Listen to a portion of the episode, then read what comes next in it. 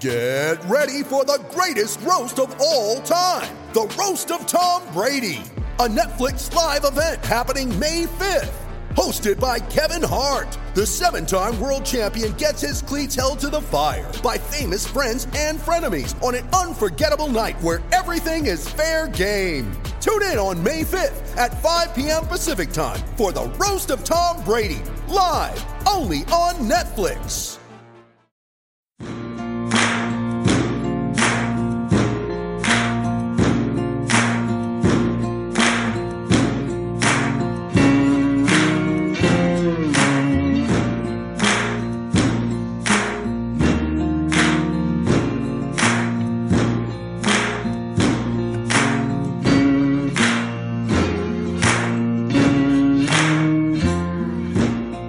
All right, Hokie Hangover. Ricky, basketball season's over.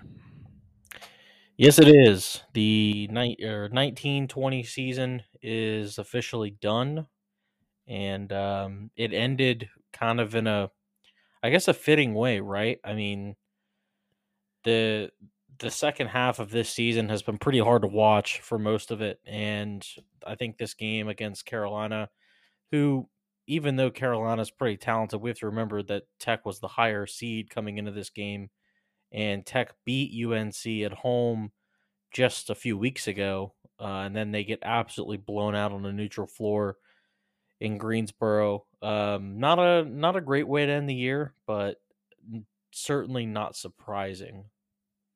Not surprising at all. Um, well, let's start with this, Ricky, before we before we kind of dive fully into this. I'm Mike McDaniel. That's Ricky LeBlue. Andrew Alex joins us most of the time. Um, he's not with us tonight. Uh, you can find us out there at Hokie Hangover on Twitter. Check us out wherever you get your podcasts. We're on all the major sites. Rate us, review us, etc. Um, we try to do this weekly, uh, maybe even twice a week in season uh, for football. But this is where you can find us at this corner of the internet, Ricky. Um, yeah, so the basketball team loses in the first round of the ACC tournament here on Tuesday night, 78 to 56 to North Carolina, like Ricky mentioned. It ended in a fitting fashion, so to speak, right? The Hokies, you know, we'll, we'll get into a full post mortem, as we'll call it, um, in a in a later podcast, because uh, we want to you know dive into this briefly and then talk about football. Touch on that with spring practice right around the corner here this evening, but you know, basketball team overall this season. You know, they finished the year 16 and 16 on the season, so about 500. They were obviously not great in ACC play, but you know, you consider all the youth that they had, third youngest team in Division One basketball, um, well over 300 teams. So this was a very, very young team. No seniors on this roster. Uh, PJ Horne is a guy, and Wabissa Bede, two guys that will be seniors next year. Um, that will be significant significantly relied on moving forward. Uh, but they were two players this year that offensively, I think they had their trials and tribulations, to put it lightly, Ricky. And these are two guys that were in the starting lineup that uh, really couldn't get established on a consistent basis offensively. And the same goes for really the rest of the roster. Tyrece Radford had a very good, very consistent season, really found his footing in ACC play became the Hokies' most consistent player, even though he didn't play well in this particular game um, against North Carolina on Tuesday night.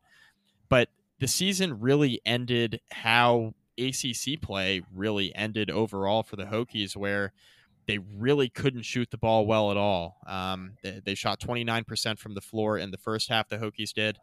At one point in the second half, with seven minutes to play, when North Carolina went on their run to extend the lead uh, to upwards of 20, uh, Virginia Tech was 15 of 50 from the floor. That's 30%. That is not good, Ricky. And they finished 18 of 62, 29% from the floor.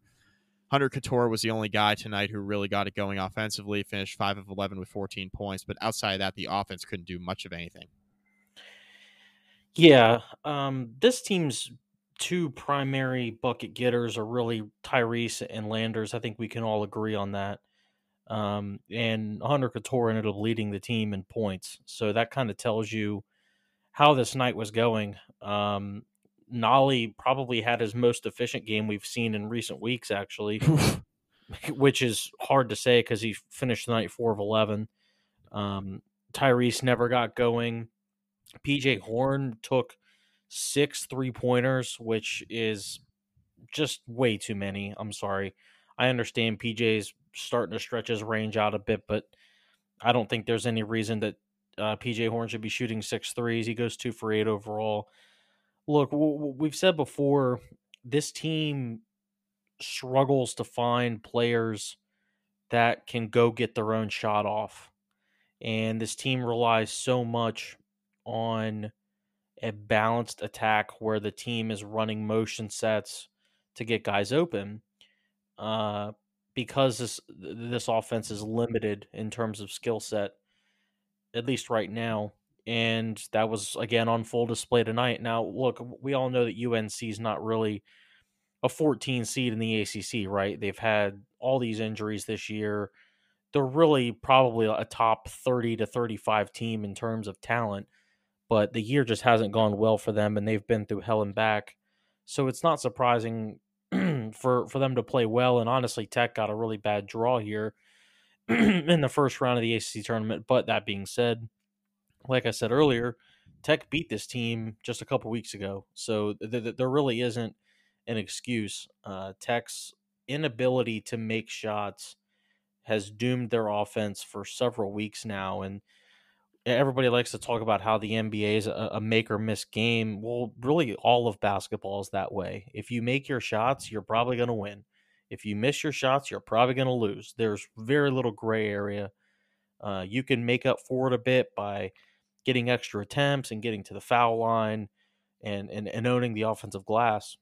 But for the most part, if you're going out there and throwing up bricks, you're not going to come out with a win. And Tech's offense has really struggled to knock down shots consistently um, for for several weeks, and that that's exactly what's cost them. I understand they're a young team and and that they're kind of limited in the post, but ultimately, especially at the college level, your ability to knock down shots particularly from behind the arc, matters, and Tech just hasn't been able to get it done.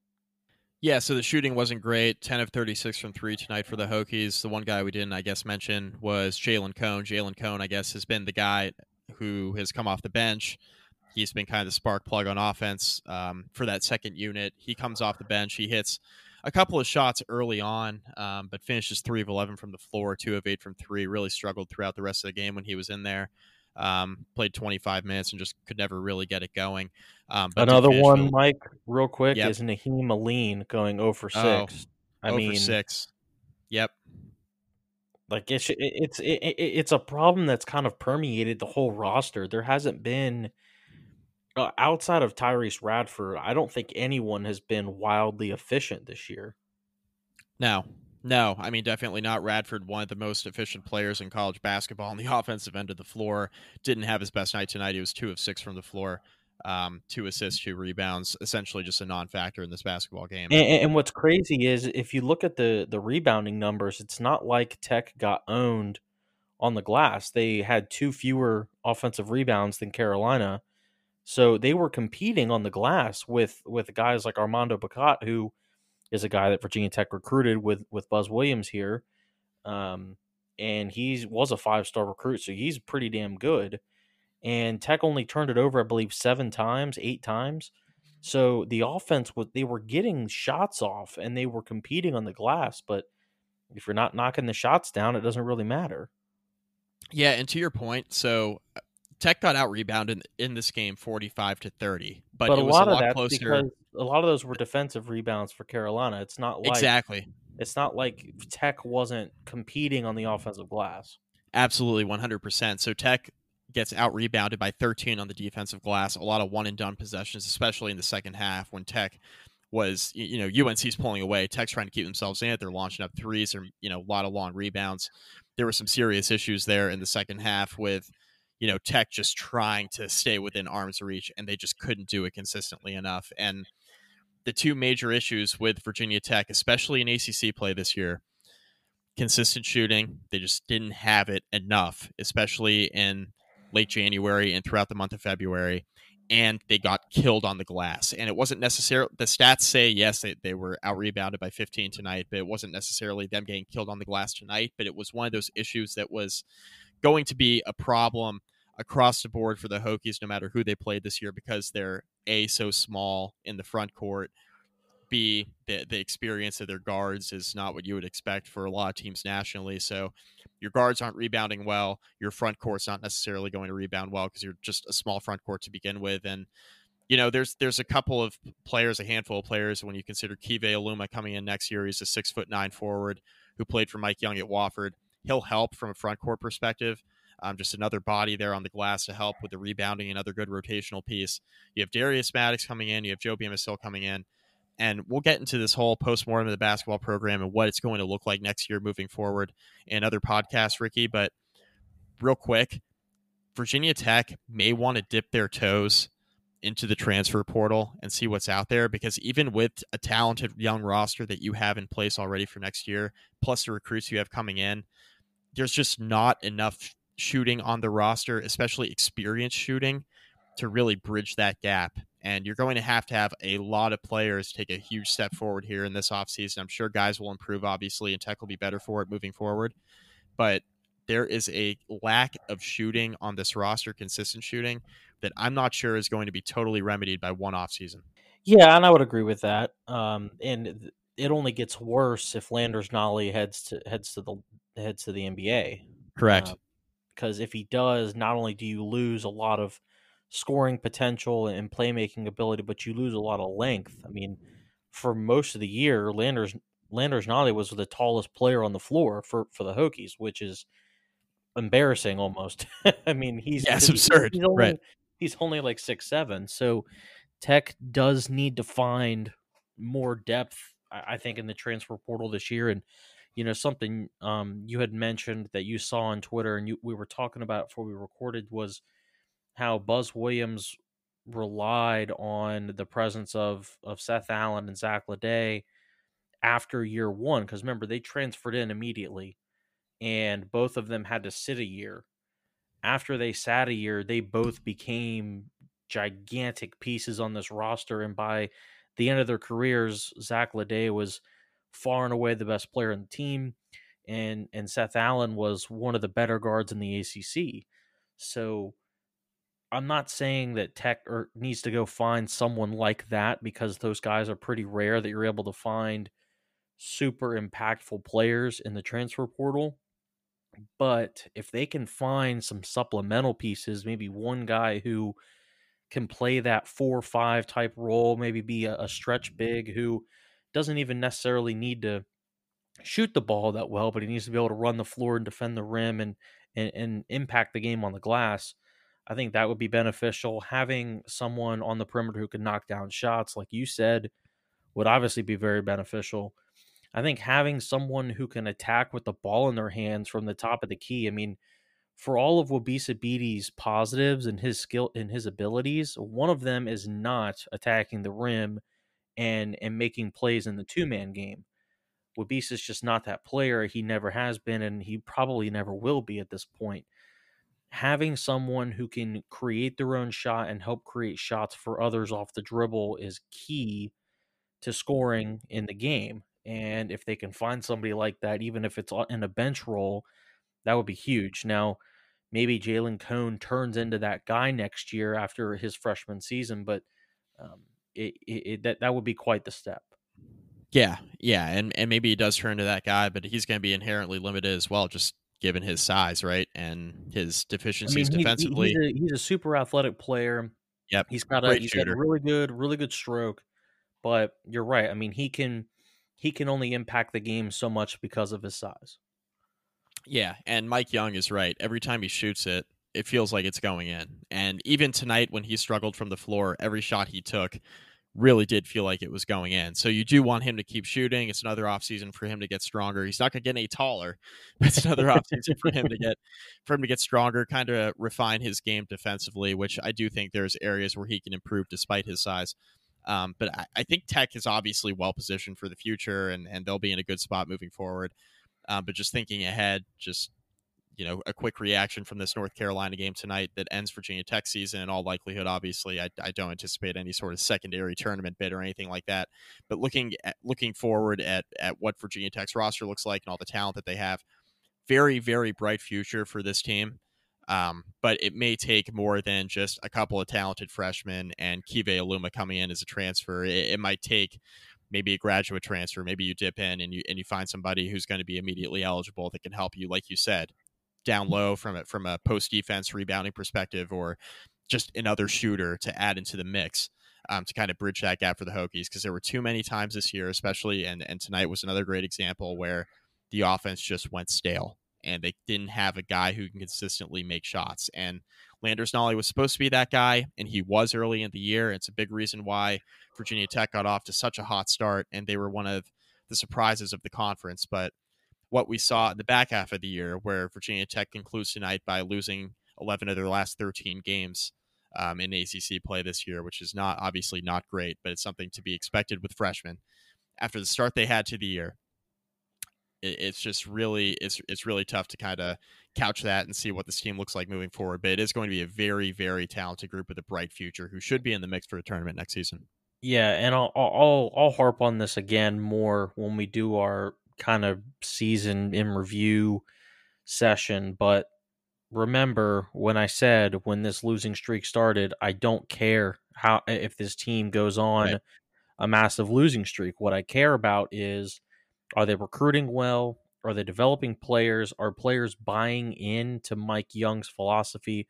Are they buying into his offense?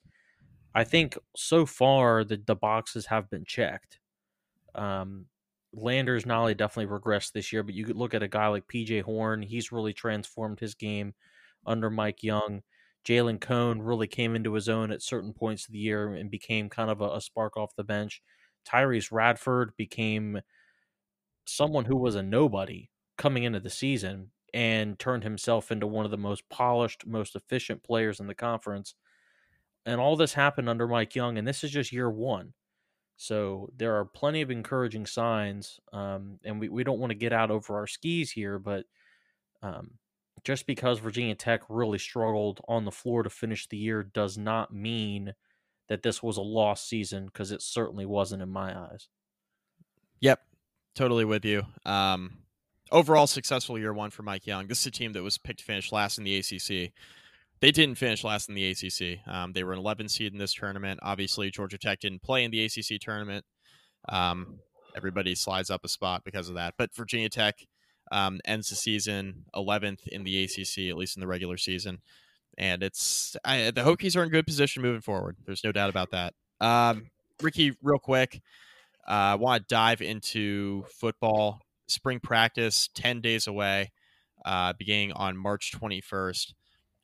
Let's dive into a couple of spring practice topics, Ricky, because there's, and we'll, I'm sure, record again before mm-hmm. spring practice begins. But yeah, obviously there there are some a number of things to get into. Number one, quarterbacks and Hendon Hooker, Ricky should be the starter entering spring practice and he's it's it's anticipated that he'll be the starter. He'll be the guy to contribute. Uh, but then there's Braxton Burmeister, there's Quincy Patterson, there's the future of those two players kind of hanging in the balance as well. This is a pretty big spring at the quarterback position. It is, uh, especially when it comes to the future of the position. Um, just l- l- let me throw this out there right now. I really hope Quincy Patterson is not live this spring like he was last spring.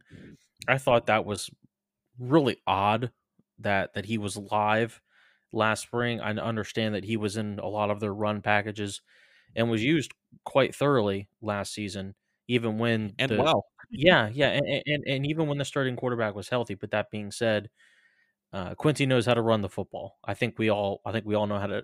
I think we all realize that and and have seen that with our own eyes. There's no need for him to be live this spring, uh, but the the position is definitely um, ha- has some some clouds around it, right? I mean, Hendon kind of tailed off towards the end of last season.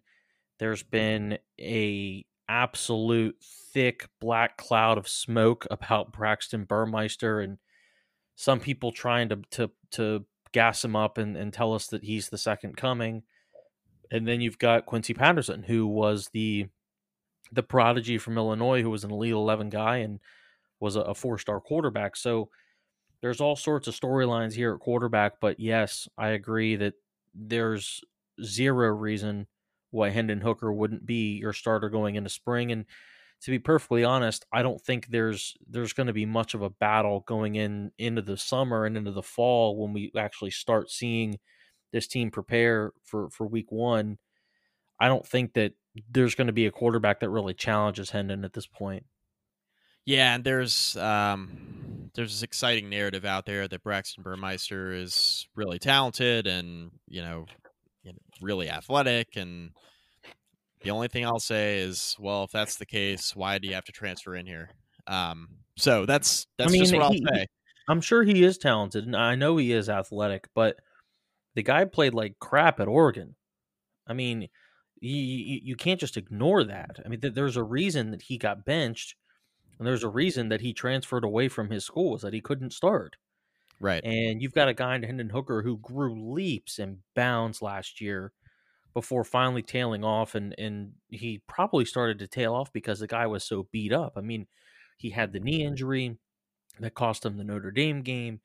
Um, there were reports about him having a, a, a, labrum issue early on in the season and his non-throwing shoulder. So you you put all this together. I mean, Hendon went through hell for for parts of last year, uh, and the guy still put together a very very respectable season on the stat sheet and led his team to several wins when we thought this team was left for dead. So I have zero reservations in in leaning on Hendon out the gate. Now, if things don't go well to start, then sure we can we can talk about making a change. But until then, Hendon has earned this job. I think the more intriguing conversation to me isn't who's going to be the starter. I think the starter should be Hendon Hooker.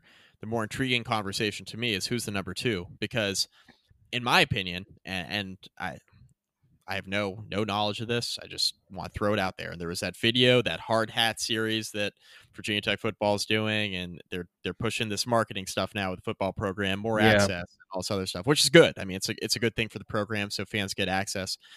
But you know, Quincy Patterson mentioned in his conversation with Hendon Hooker as part of that hard hat series, you know, people are saying, "Oh, Quincy, you can transfer, you can do this, you can do that," and Quincy says, "Well, why would I transfer? You know, I'm in a I'm in a good position here. I have good coaching, I have great teammates, etc." Ricky, if Braxton Burmeister wins the number two quarterback job, do you think Quincy Patterson transfers? Oh man, um, I'm gonna lean no for now, but I'm I'm pretty shaky on that. Yeah. I don't think he's gonna lose the backup job to, to Braxton Burmeister. I'm look, I'm I'm fully off the Braxton Burmeister bandwagon in case there was any confusion. Mm. I'm I'm not here to gas up a guy who really struggled at Oregon and had to leave and we haven't even seen throw the football in quite some time and now people are trying to tell me that he's this uber talented diamond in the rough that's really going to shock the world in the ACC. Um, we saw Quincy Patterson on the field last year in the ACC against decent competition, and Quincy more than held his own. I mean, in the Notre Dame game, Virginia Tech, yes, they tailored that game plan around him, and it was very, very focused on running the football. But Quincy Patterson almost won that damn game. I mean, if it wasn't for the defense falling apart later in the, down the stretch and the offense, offensive play calling, really in particular, going into a shell in the second half, Virginia Tech would have beaten Notre Dame on the road. Uh, that you, you can't just overlook that. Quincy played a giant role in, in that near upset. So yeah, and and that's I mean, and, and real quick, real quick. That's that's on yeah. the heels of him coming in and winning you the North Carolina game. Yeah, I was just about to say he yep. after after Hendon goes down, Quincy steps right in and almost wills Virginia Tech to that win against Carolina. I mean, the way he ran the football in that game was absolutely tremendous. Now, I know Quincy has some limitations at this point in his career because he hasn't really become a polished passer.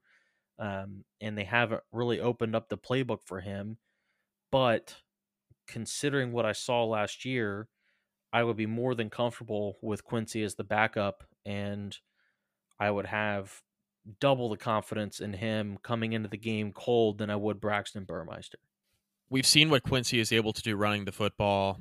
We know that he has a strong arm. We also know that he has limitations in his accuracy, right? That's clear. When he's been in the game and has thrown, hasn't always been pretty. Um, with that being said, he has made a couple of big time throws, uh, like the one to Damon Hazelton in Yeah, the North Carolina has, game, for and- example. So he's made some big time throws without doubt. Yeah, I mean, he's Quincy has all the tools in the toolbox, right? And and Braxton might have some too, but Quincy's shown shown me more than than Braxton. If you just look, if you look at what they've done on the field from from this point in their careers, Quincy's done more. He's been more productive. Right. There, I don't think there's any question about that. Um, and not giving Quincy the early edge to me is just is idiotic. I, I think Right. I think people are putting way too much stock in a in a former four star quarterback who had to leave his former school. Yeah, I'll be really interested to see who wins the number two quarterback job. Because I do think Hendon Hooker is the starter. I don't care what Justin Fuente says. I do believe Hendon Hooker is the starter. I don't believe it will be much of a competition, especially with what Hendon Hooker was able to do when he came in last year and, in essence, in my opinion, saved Justin Fuente's job. Um, I, I have Yeah. a hard time believing that all of a sudden he's not going to have Hendon Hooker be his starting quarterback when with the way things were trending last September, if they didn't make that move to put in Hendon Hooker, and, and we talked about this on the last podcast, Ricky, there's a possibility that Virginia Tech season spiraled out of control, and who knows what would have happened, right? Do you do you think Justin Fuente would put Hendon Hooker and Quincy Patterson out there in something like the hard hat thing without going into the spring practice session thinking that they're the one and two? Right. No, I, I agree. That that's another that's another point of consideration. Um, the answer is no. I don't think he would do that. because that. without- Justin has regularly protected his players from the media, uh, especially if they're struggling or they fall out of the out of favor on the depth chart. right. So the the fact that both of those guys were in that thing, I think, is a, a, a somewhat clear sign that both of them are are in this for the long haul, and I think the gap between Hendon and Quincy may be smaller than the gap between Quincy and Braxton. Yeah, or as some people suggest, maybe Braxton's pushing Hendon Hooker. Well, I think the gap is much wider, to your point, between Hendon and Braxton than Hendon and Quincy Patterson, um, for sure. And the other part of this, Ricky, is that whoever the backup quarterback ends up being, the backup's going to have a say in this thing next year. And I'm not yeah, saying the backup Hooker's- the backup's going to have to play. Right, and and that's not to say that Hendon Hooker is going to struggle. I'm saying that from an injury standpoint and what we've seen out of Hendon Hooker in extended playing time this year, just because of his frame and the way that they use him to run the football, he's going to get banged up. I'm not saying he'll miss a bunch of games. You know, we want him to start all 12 plus, you know, 12 plus, whatever comes after that. Um, but I, in the sample size we've seen, Hendon Hooker got banged up. You may need your backup, and you may need him to be quite good, and you might not want the drop off that you usually see from a starter and a backup. So, Virginia Tech could t- could turn this into a luxury, right? Where you have two guys that are really, really good, and you can still use Quincy Patterson as they did at times this year in certain packages, and still use him and be an effective player. And if you need him to step in and be the starter, having Justin Fuente and Brad Cornelsen, the offensive coaching staff, have all the confidence in the world in a guy like Quincy Patterson or Braxton Burmeister if he ends up being the number two. Having whoever that guy is um, be in a position where he can step right in as a starting quarterback, you have all the confidence in the world in him to succeed. That that could end up being a luxury for Virginia Tech moving forward. Most definitely, and these are these are good problems to have. It's it's nice to have a situation where you have three players who come with somewhat varying levels of of high accolades. I mean, even though Hendon was just a three star player, he did have a Clemson offer coming out of high school, and that was committable at one point. Um, so it's not like Clemson just offered him early and then backed out. Um, Braxton, former four star recruit, Quincy, former four star recruit. They have talent in the room. These are good problems to have. These are the kinds of problems that good college football programs have. It's a lot different when you're fighting between Michael Brewer and Brendan Motley. I mean, no disrespect to either of those guys, but there's a giant difference between Hendon Hooker, Quincy Patterson, and Braxton Burmeister to Michael Brewer and Brendan Motley. Totally agree. This is, uh, you know, I don't want to call it an embarrassment of riches because that would be No, doing it's not. It's not. it's- But It, it, it's that that kind of talent gives you a somewhat steady level of comfortability at the quarterback position, which is something that most not not maybe not most, but a large portion of the Power Five does not have. A lot a lot a lot of Power Five programs are not comfortable in their quarterback situation, and they haven't been for quite some time. and Virginia Tech has the luxury of being perhaps very comfortable with all three of their quarterbacks, or at the very least, the two that were on the roster last year that we can speak to that we've seen play with our two eyes in Quincy Patterson and Hendon Hooker, especially if they both take a step forward, especially Quincy with his ability to throw the football and be accurate, etc. Uh, Ricky, as we step through this, I think there's one other position I want to cover. We'll kind of work our way through the offense and then the defense um, in subsequent podcasts. But the one other position tonight that I do want to cover is the running back position. One of the more intriguing, yes. one of the more intriguing things to watch this spring is what happens at running back. Let me set the table for you here. You have Deshaun McClease leaving, right? So he's he declared for the NFL draft. He's gone. You have two guys coming in, right? You have Raheem Blackshear, who's going to have to apply for a waiver to be immediately eligible, but he's coming in from Rutgers. You have Khalil Herbert, immediately eligible, coming in from Kansas to Virginia Tech. You have Jalen Holston, who was injured for almost the entirety of last year. He played in the opener, and that was it. Got hurt against Boston College, never returned. And then you have Keshawn King, who was essentially splitting snaps with Deshaun McClease, getting a bulk of the carries. And those are likely going to be the major contributors at the running back position for Virginia Tech next season. But Ricky, my question to you is not only who do you think has the most to prove this spring at running back, but who do you think ultimately ends up taking the lead as, as potentially the number one running back going into the fall? I think Khalil Herbert will be the number one back uh, as we get through this offseason. I think j- just because of his track record, given it's at Kansas and it's in the Big 12, but um, he has this proven uh, history of production that nobody else on the tech roster has. I think Keshawn King's ceiling may be a bit higher because we've we've seen him be explosive, but Keshawn's got to worry about putting the ball on the ground, which is something he did more than he needed to last year, and it and it cost him a lot of carries. Uh, but the guy who has the most approved next year is Jalen Holston because he's the only big bruising guy that's gonna be in line to get a decent amount of carries next year, and um, he hasn't produced since he's been on the roster. He's redshirted. He's battled injuries. Um, he's been unable to break into the rotation at times. You know, Jalen is a big bodied guy, and, and we saw what he can do in, in high school, but he's never really gotten comfortable in this offense and been able to find ways to produce. Where, as in high school, he was in that wing T offense where he was playing as the up back, and it was basically just him powering ahead and, and, and running guys over.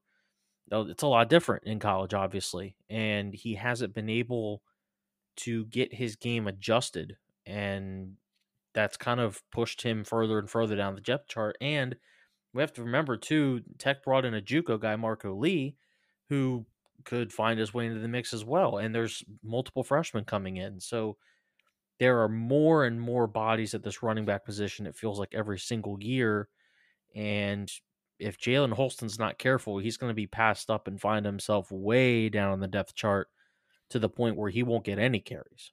Jalen Holston reminds me a lot of a guy back in 2011. I was a freshman at Virginia Tech, um, and Tech at the time had a big bruising running back who played behind David Wilson. His name was Josh Oglesby.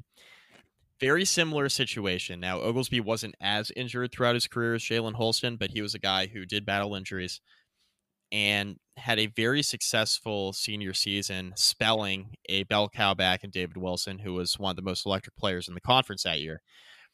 I think that Jalen Holston can fill a similar role here, right? Because you have a lot of similar types of running backs on the roster. Um, Khalil Herbert, like you mentioned, could step in, be the starter right away. Keshawn King could step in. We saw what he was able to do as a freshman. cleans up the fumbling issues. He's another guy, small back, shifty, um, can really move. He's got speed in the open field. Uh, Blackshear, if he plays again, that would be great for Virginia Tech. It looks like he's going to have to sit, but Blackshear again, a similar type back, 5'9", 170. And and Blackshear may even be a guy who finds himself when whenever he is eligible, finds himself being used in the slot too. Right. So you're not getting uh, once again, you're not getting one of those big bruising backs out of Blackshear either. So Jalen Holston has a definitive role on this team next if season. He, if, if he, can seize it.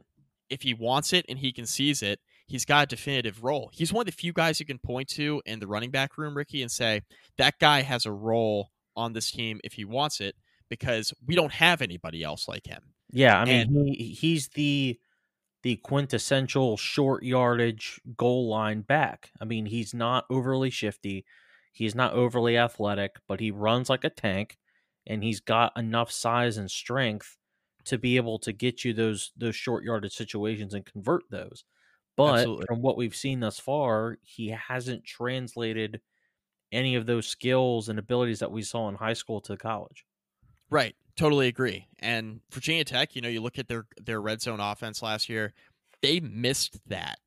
They missed that type of back. They had it with Steven Peoples two seasons ago, and before that, they had it with Sam Rogers for four years. And that's why we really, saw quarterback power in the in the red zone and on short yardage so often. Yeah, now you're seeing Quincy Patterson and Hendon Hooker trying to pound it into the end zone from the goal line, which is a fine it's a fine move, but stop running that play out of shotgun.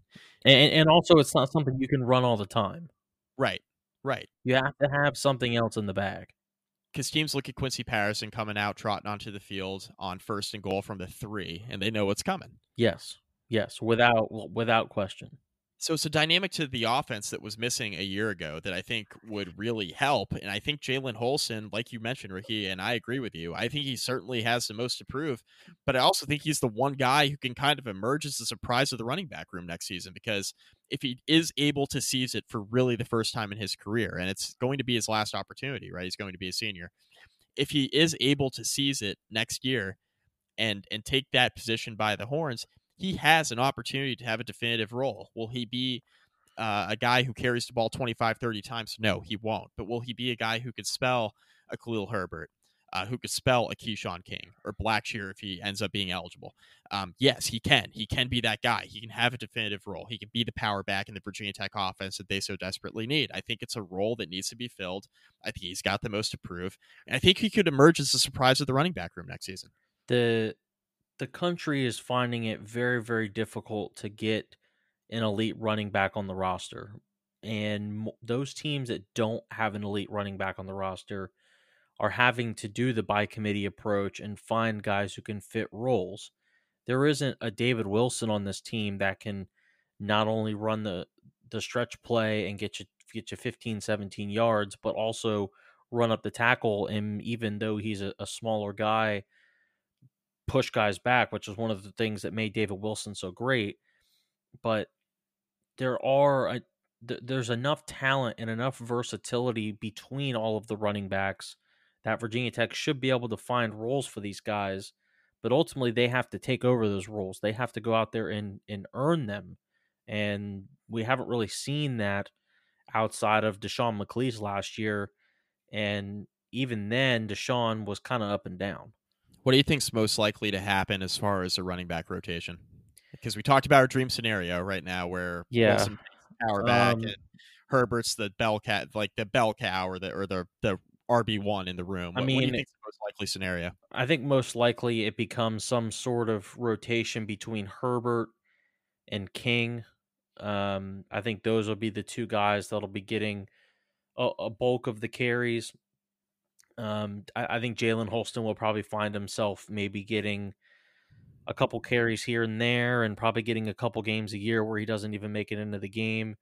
Um, that's just how I see it. I am kind of curious to see if Tahj Gary is going to be healthy. This is a guy who was a pretty darn good running back in high school, broke his leg after he signed with Virginia Tech. Tech obviously kept him, brought him in. Hopefully he's healed up now.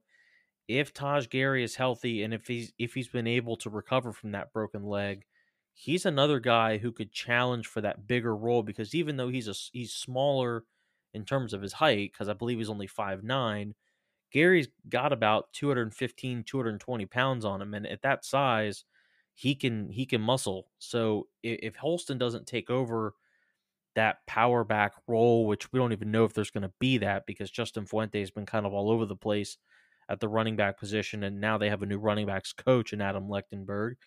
Um, I wonder if Tahj Gary's healthy and if he's able to take that over. And the one guy we haven't mentioned who really hasn't factored into the running game, but has played a lot of on special teams. He's got the pedigree of being an of of you know a father who is a great running back, Terius Wheatley, who's going to be a redshirt junior. Yeah. His father Tyrone, Terius Wheatley, got on the field last year a lot as a kick returner. Um, had some success there. Again, he's not a huge. I mean, he's he's six feet tall, so he's a taller running back. He's only about 190 pounds, so he's not this big bruising back. Um, but he's a guy who I think could step in and maybe surprise and challenge for a role in the spring. We'll have to see how kind of that evolves. But he's another guy to keep on the periphery. That's obviously not a favorite to to play a significant role in the running game, but he's just another guy in that room to throw in the mix. There are so many guys in the room that that that have a chance to take over this this position, and that's what makes it so intriguing. Is that Virginia Tech has over recruited the running back position over the last three years, and they've added so many guys, none of whom are are really elite prospects that it's really a bunch of three star kids just duking it out trying to figure out who's going to play. Yep, without a doubt. Um, I guess I'll answer my own question too, real quick, before we get out of here. The way I see it is very, I hate to be agreeable, but the way I see it is very similar to how you see it. I think it's going to be um, some combination of Herbert and King um, in the running game. More than likely taking up 75, 80% of the carries. That's probably on the low end um, with with the remainder of the carries probably going to jet sweeps and, and quarterback play. I think your point about Jalen Holston and the running game kind of being squeezed out and you know potentially not getting a ton of carries, uh, it's hard to dispute that, right? Because that's just kind of how it's been for the entirety of his career. Yeah, but I would love to see him take that position because I do think he's the one guy who has a role. I'd love to see him take that, and I think there there's been glimpses of that right when he's played. There's like there's been glimpses where it's like, oh man, that's the guy everybody was talking about when he came onto campus. Um, it would be really nice to see him seize that role, but I, truth be told, gun to my head, I think it's a Keshawn King and Khalil Herbert um, kind of two headed monster in the running game, for lack of a better term. Yeah, and Uh, I, think the main thing is Justin and, and Adam Lechtenberg need to find somebody who can create explosive plays. This is something that has plagued the backfield really for going on seven, eight years now. I mean, it, they, they just haven't found a dynamic playmaker at running back, even someone who can do it just maybe a few times a season. Travon McMillan was the closest thing and he obviously got phased out of the offense and never really fit in once Justin Fuente came along. So uh, I'm not saying that there's a, a, dynamic, explosive guy on the roster, but it's up to this coaching staff to find ways to use these players to the best of their ability and maybe try and get them in good positions to where they can make some of those explosive plays. Because if you look around college football, the teams that have the best offenses are teams that are able to have those explosive plays. And you can't just throw the ball for all those explosive plays. You have to have players who make plays with their feet and get the job done and not just get what the offensive line blocks for them. Yeah, I'm with you. It'll be interesting to see kind of how this position uh, progresses as we move through spring. Obviously, there will be more news coming out of that once practice actually kicks off here in 10 days. And uh, the, the other thing, too, is I'm, I'm, I'm assuming before spring practice actually starts, we'll get an injured list. Yep. Of players who will not be participating in spring, and I'm really curious to see who's on that list.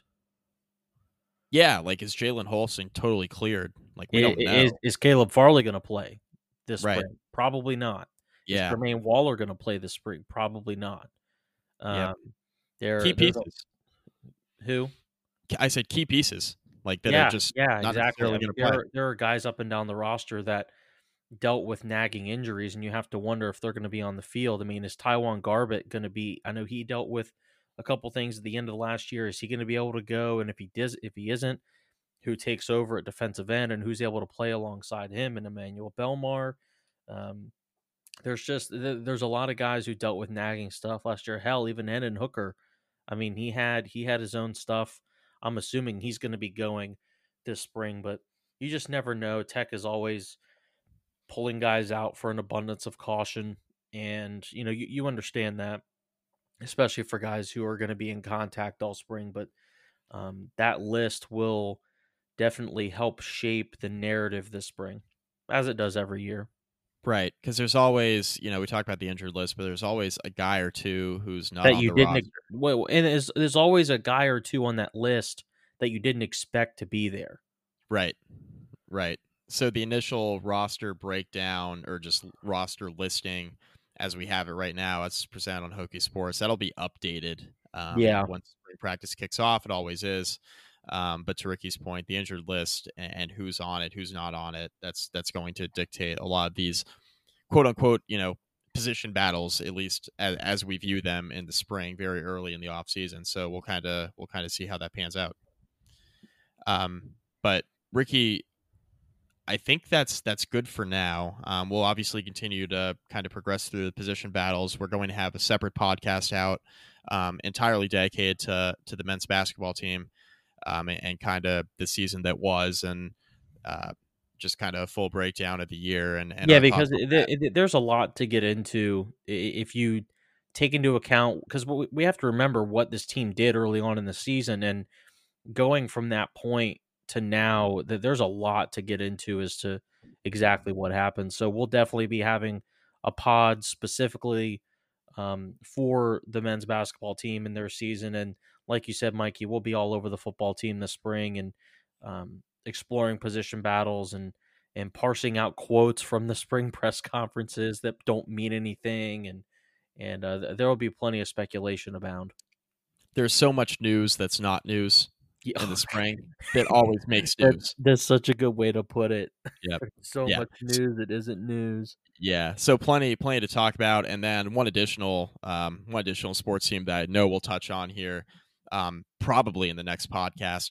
Women's basketball, uh, they're going to the NCAA tournament without a doubt. They're a lock to be in the field. We'll see what their seed is, who they're playing, and kind of preview to the best of our ability, and, and project out, um, you know, what the NCAA tournament looks like for the women's basketball team because this is a very exciting time uh, for Kenny Brooks in that program and to kind of celebrate the year that they've had and an opportunity to play in March, which is something that doesn't happen for the women's basketball team at Tech very often. So um, we'll definitely be previewing that as well.